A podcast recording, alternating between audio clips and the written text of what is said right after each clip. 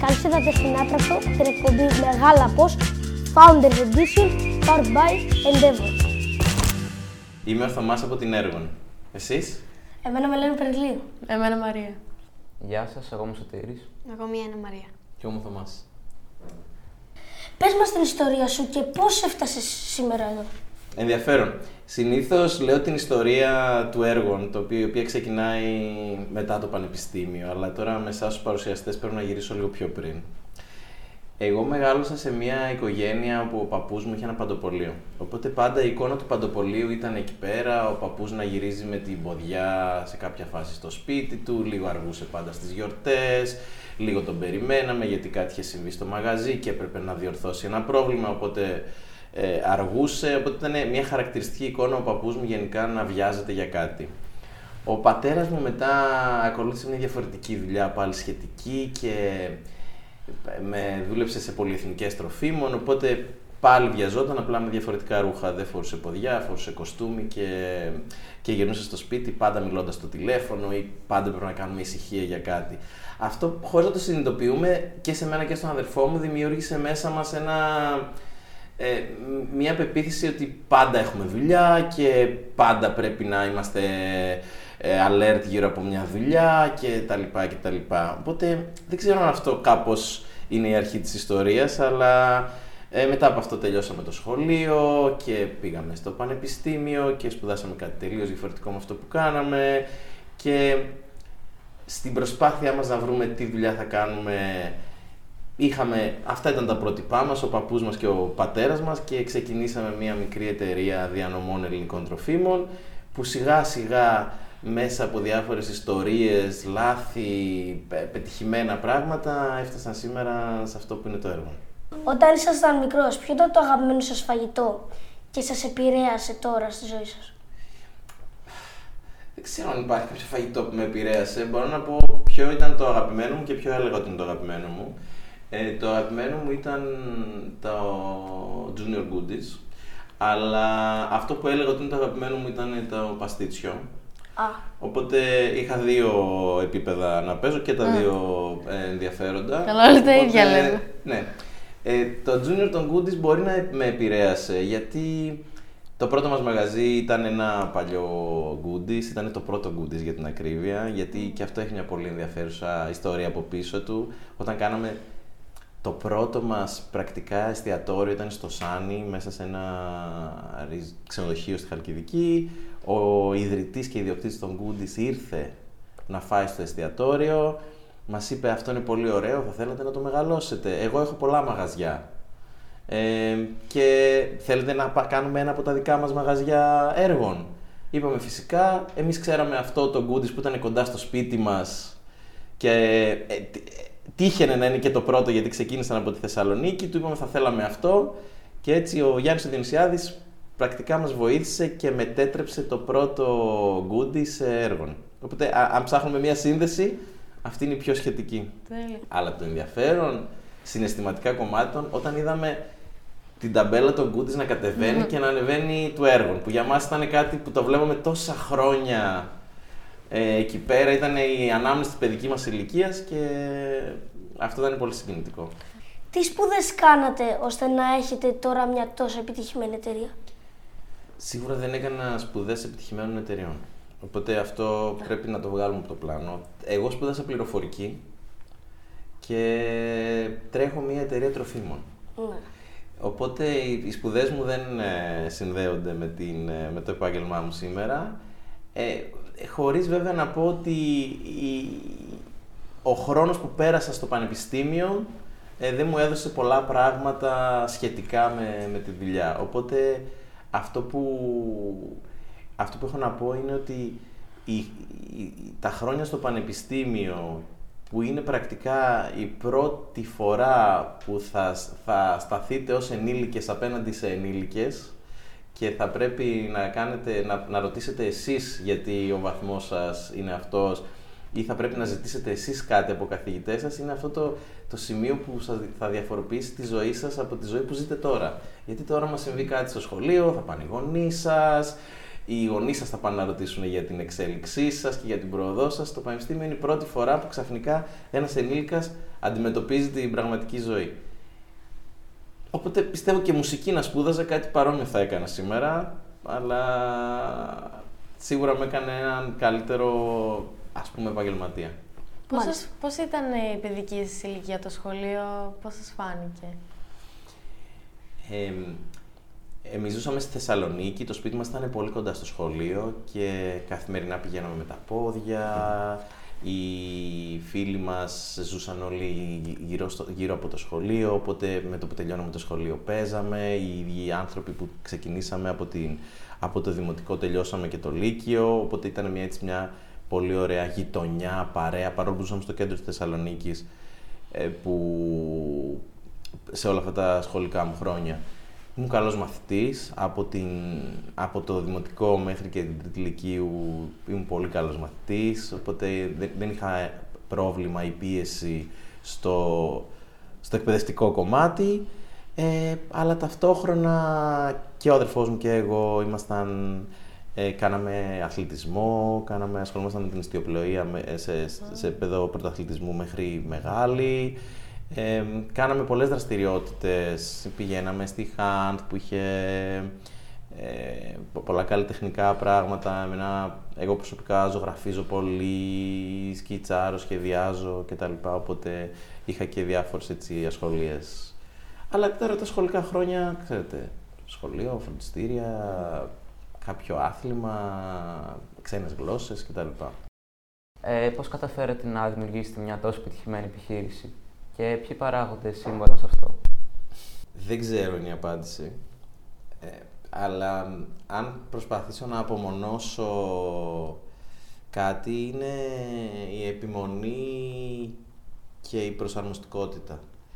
Ότι επιμέναμε από την πρώτη μέρα σε αυτό που θα κάνουμε, προσαρμόζοντας απλά τη καθημερινότητά μας, την τακτική μας, χρησιμοποιώντας διαφορετικά εργαλεία ε, αλλά είχαμε μια σκληρή επιμονή ότι θα το κάνουμε. Και σε αυτό βοήθησε πάρα πολύ η ηλικία μας. Ξεκινήσαμε πολύ μικροί.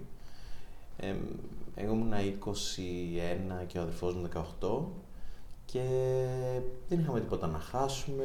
Ήταν, ξέρεις, είχαμε πολύ χρόνο, είχαμε πολύ ενέργεια, να ταξιδέψουμε, να, να μην μας νοιάζει άμα κάνουμε και κάτι λάθος, δεν πειράζει.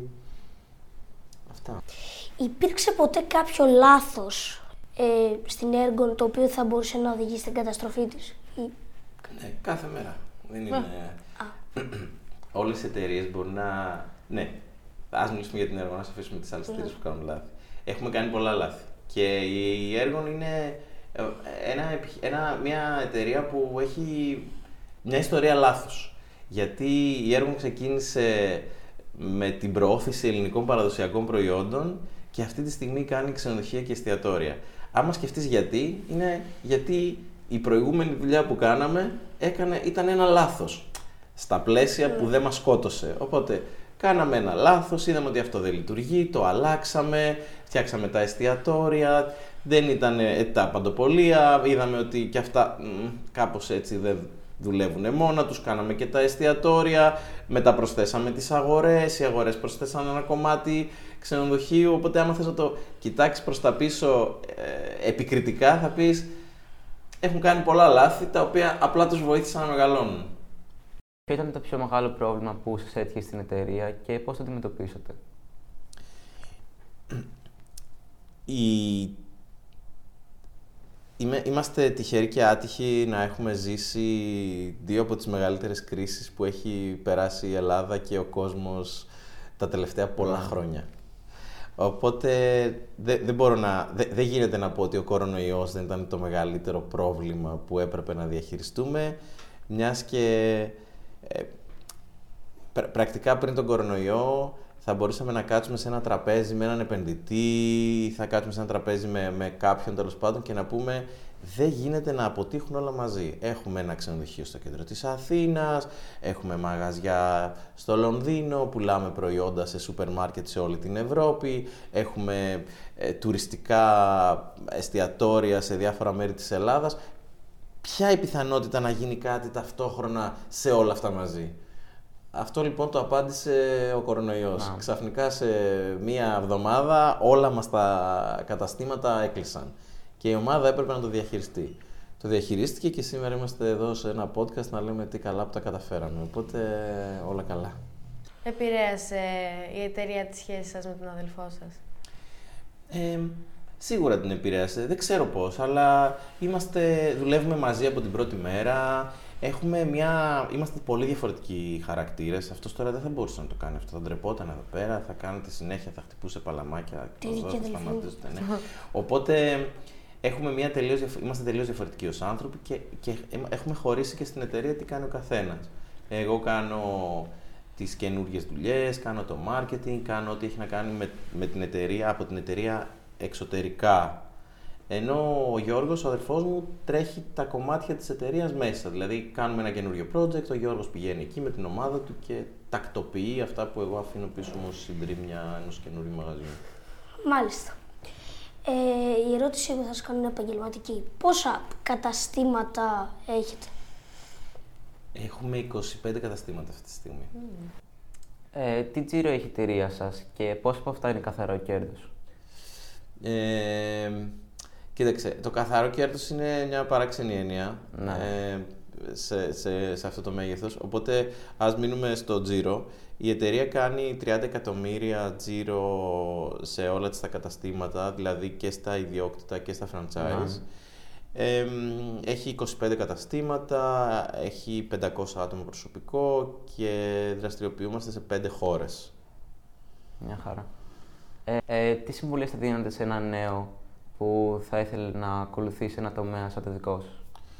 Ε, θα έλεγα ότι είναι πολύ ενδιαφέρον να το ξεκινήσει και να το κάνει όσο πιο μικρός γίνεται, γιατί ε, σίγουρα όσο περνάνε τα χρόνια και μεγαλώνουμε, αυτό που μπορώ να σου πω στατιστικά, ε, με, με, ότι θα γίνει σίγουρα είναι θα χάνεις την ενέργειά σου θα, και θα κουράζεσαι πιο εύκολα και θα αγανακτείς πιο εύκολα και γενικά οι αντοχές σου δεν θα είναι ίδιες με αυτές που είναι τώρα ή που θα είναι σε 2-3 χρόνια που θα τελειώσει το σχολείο.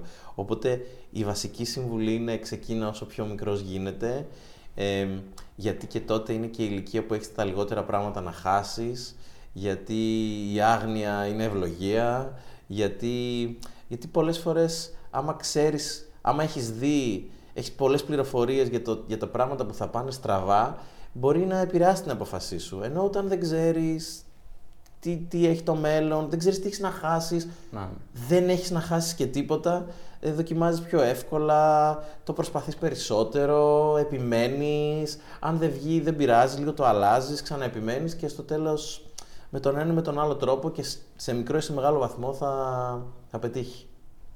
Κάτι που είναι πολύ σημαντικό είχατε εκείνη την περίοδο που ε, ακόμα αναπτυσσόταν η, η εταιρεία σας.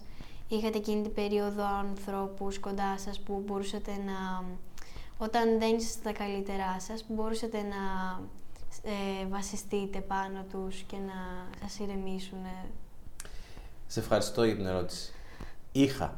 Και, και είχα γιατί έχουμε ένα, ένα πολύ, με- πολύ καλό χαρακτηριστικό στην έργο να λέμε τις ιδέες μας και να τις συζητάμε όταν ακόμα, π- πολύ πριν ακόμα ε, είναι έτοιμες να υλοποιηθούν. Και, και ενώ πολλοί κόσμος θα σας πει «Αχ, έχω μια ιδέα, κάτσε με την ακούσει κάποιος και την αντιγράψει», εγώ θα πω ότι όλο βασίζεται στην υλοποίηση. Δηλαδή, την καλύτερη ιδέα να έχεις, μόνο, μόνο εσύ ξέρεις μέσα σου πώς θα την, ε, πώς θα την υλοποιήσεις. Οπότε, ό,τι πάρεις εκείνη τη στιγμή ως ε, πληροφορία, κριτική, ενδεχομένως κάποιο ενθουσιασμό, θα σε βοηθήσουν παρα, παρα- παρακάτω. Και εμείς ήμασταν μια, ούτε ήμασταν από πλούσια οικογένεια, ούτε είχαμε κάποιο, ε, κάποιο, κάποια οικονομική βοήθεια. Ήμασταν επίσης από μια μικρότερη πόλη, δεν ήμασταν από την Αθήνα, οπότε όλα για μας ήταν λίγο, ήθε- ήθελαν ένα ακόμα βήμα για να φτισ- πλησιάσουμε σε οργανισμούς, σε, σε μέρη σαν την Άτρακτο, σε ανθρώπους. Επίσης ήταν άλλα τα χρόνια, η επιχειρηματικότητα δεν ήταν κάτι τόσο διαδεδομένο. Οπότε αυτό που μας βοήθησε σίγουρα είναι ότι ήμασταν πολύ ανοιχτοί σε αυτό που θέλουμε να κάνουμε, συζητούσαμε με πολύ κόσμο, ακόμα και αν ξέραμε ότι δεν θα, μας βοη- δεν θα μας βοηθήσει, δεν θα πάει πουθενά αυτή η κουβέντα. Λέγαμε τα σχέδιά μας, τις ιδέες μας και, και θέλω να, άμα, άμα είχαμε μια χρονομηχανή, θα απαντούσα ότι στις περισσότερες από αυτές τις φορές που τολμήσαμε να πούμε μια ιδέα που θα κάναμε, κάπως κάπου κάποιος μας βοήθησε ε, στο να την υλοποιήσουμε πιο γρήγορα. Οπότε μια συμβουλή, α- αν, αν έχω, ε, α- αν πρέπει και μπορώ να δώσω μια συμβουλή, είναι να λέτε τις ιδέες σας, να τις λέτε σε πολύ κόσμο, να τις συζητάτε και όλο και κάποιος θα βρεθεί από το, από το κοινό, από το ακροατήριο να σας πει έλα να το κάνουμε μαζί ή τι θα έκανες αν γινόταν αυτό και θα σας βοηθήσει. Εγώ θέλω να ρωτήσω. Έλα, δώσ' το. Υπήρξε παιδικός έρωτας; Κοίταξε, η αλήθεια είναι ότι η γυναίκα μου, ε, την οποία τα, τα είχαμε και στο γυμνάσιο. Ω, Ναι, αλλά όχι συνεχόμενα. Μετά χωρίσαμε γιατί, με χώρισε γιατί ήμουν πιο κοντός και, και, και εν τέλει 15 χρόνια μετά που ξανασυναντηθήκαμε... Ψηλώσατε. όχι, αλλά ε, τη- η ζωή την πλήρωσε με... πλήρωσε το παιδικό της λάθος. Οπότε μετά αφού και αυτή γύρισε τον κόσμο, δούλεψε στη Νέα Υόρκη, στο Λονδίνο, ξαναβρεθήκαμε στο Λονδίνο και παντρευτήκαμε. Αλλά εξακολουθώ να είμαι 10 πόντους πιο κοντός. ωραία. Μάλιστα. Ε, ε, τα σχέδιά σας για την Έργον, ποια είναι; Για το μέλλον. Ναι, για το μέλλον. Εμείς από την αρχή είχαμε ένα στόχο. Ο στόχος μας ήταν να είμαστε ο, α- ο εκπρόσωπος του ελληνικού φαγητού παγκοσμίως. Από την πρώτη μέρα. Ισορροπείτε την προσωπική σας ζωή με την επαγγελματική. Υπάρχει ισορροπία. Θα είχε ενδιαφέρον ένα split screen με τη γυναίκα μου στην άλλη μεριά. Ε, προσπαθούμε, προσπαθώ αρκετά, δεν τα καταφέρνω στο βαθμό που θα έπρεπε και το αναγνωρίζω. Ε, Αλλά αν, ε, αν βάλουμε μία ε, στη ζυγαριά το, το πόσο προσπάθεια χρειάζεται από τη μία μεριά και από την άλλη, κάνουμε ό,τι μπορούμε για να ισορροπήσουμε, να βλέπουμε λίγο το, την κόρη μου, να είμαι στο σπίτι, να μην λείπω πολύ από την Θεσσαλονίκη όπου ζω και τα λοιπά. Αλλά δεν τα καταφέρνω σε αυτό το βαθμό που θα έπρεπε. Για το μέλλον τι προσδοκίες έχετε; Ε, προσωπικά ή επαγγελματικά; Και τα δύο. Ε, προσωπικά θέλουμε, θε- θέλω να μπορώ να κρατάω αυτή την ηρεμία στη ζωή μου που έχω και σήμερα. Παρόλο που έχουμε μια έτσι πολύ πολύπλοκη καθημερινότητα με πολλά ταξίδια, ε, σε πολλά μέρη, γραφεία, μαγαζιά. Ε, ε, πιστεύω ότι κρατάμε μία, και όταν κρατάμε βάζω και τον αδελφό μου μέσα, μία ε, πολ- καλή ισορροπία ψυχική, να μην είμαστε πολύ αγχωμένοι, να έχουμε μία ηρεμία. Οπότε αν ε, έχω έναν πρακτικά στόχο για την προσωπική μου ζωή είναι να μπορώ να κρατάω την ηρεμία μου. Ε, για την επαγγελματική, δεν, δεν μπορώ, ξέρεις, άμα έλεγα εντάξει μωρέ καλά είμαστε, ούτε 40 χρονών δεν είμαι, εντάξει καλά είμαστε τώρα εδώ που φτάσαμε να... Δε, δε, ξέρεις, η ζωή συνεχίζεται και μέχρι να σταματήσει με κάποιο τρόπο πάντα ονειρεύεσαι και πάντα θέλεις να κάνεις κάτι περισσότερο και μεγαλύτερο κτλ.